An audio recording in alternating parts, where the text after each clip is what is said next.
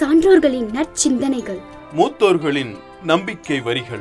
ஆன்றோர்களின் அரிய கருத்துக்கள். என பல பயனுள்ள தகவல்களை அள்ளித்தரும் தகவல் பெட்டகம். ரத்தனவாணி சமுதாய பண்பலை தொண்ணூறு புள்ளி எட்டு. அனைவருக்கும் இனிமையான குரல் வணக்கம் தமிழ் வணக்கம்.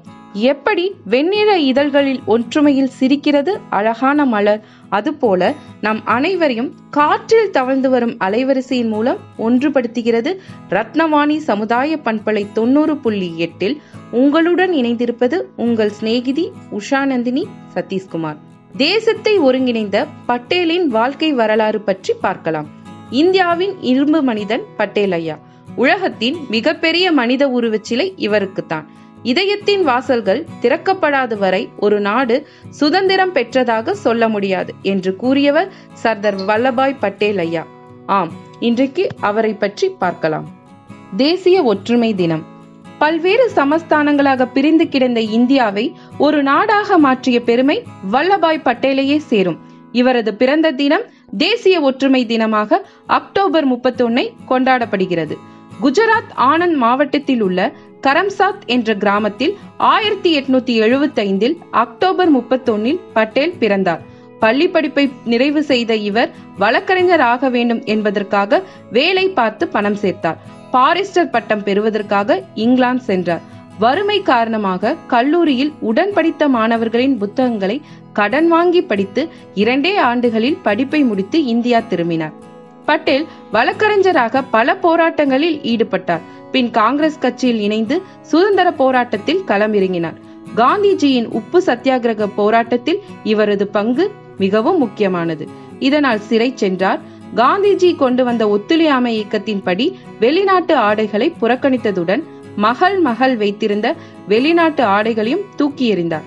ஆயிரத்தி தொள்ளாயிரத்தி முப்பத்தி ஒன்னில் கராச்சியில் நடந்த மாநாட்டில் காங்கிரஸ் கட்சி தலைவராக ஆயிரத்தி தொள்ளாயிரத்தி நாற்பத்தி ரெண்டில் ஆகஸ்ட் ஒன்பதில் வெள்ளையனே வெளியேறு போராட்டம் நடப்பதற்கு முக்கிய காரணமாக இருந்தார்.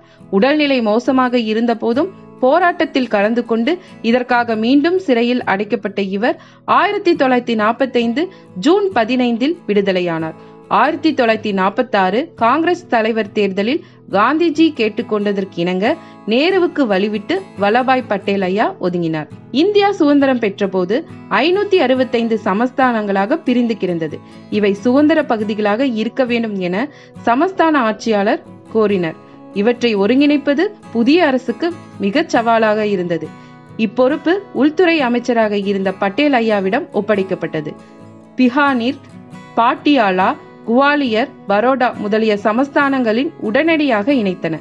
பெரும்பாலான சமஸ்தானங்கள் தாமதமாகவும் சில பேச்சுவார்த்தையின் மூலமும் இணைக்கப்பட்டன. பட்டேலின் முயற்சியால் ஐநூத்தி ஐம்பத்தி ரெண்டு சமஸ்தானங்கள் இணைந்தன. தமிழகத்தில் இருந்த ஒரே சமஸ்தானமான புதுக்கோட்டை ஆயிரத்தி தொள்ளாயிரத்தி நாற்பத்தி எட்டு மார்ச் மூணில் இணைந்தது.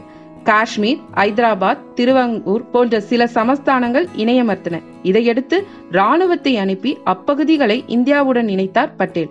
ஒரு இந்தியா உருவாக காரணமாக இருந்ததால் இந்தியாவின் இரும மனிதர் என போற்றப்படுகிறார். இந்நாளையே தேசிய ஒற்றுமை தினமாக நாம் கடைபிடிக்கிறோம். மீண்டும் நல்லதொரு நாளில் இனிமையான செய்திகளுடன் உங்களை சந்திக்கின்றேன். நன்றி வணக்கம்.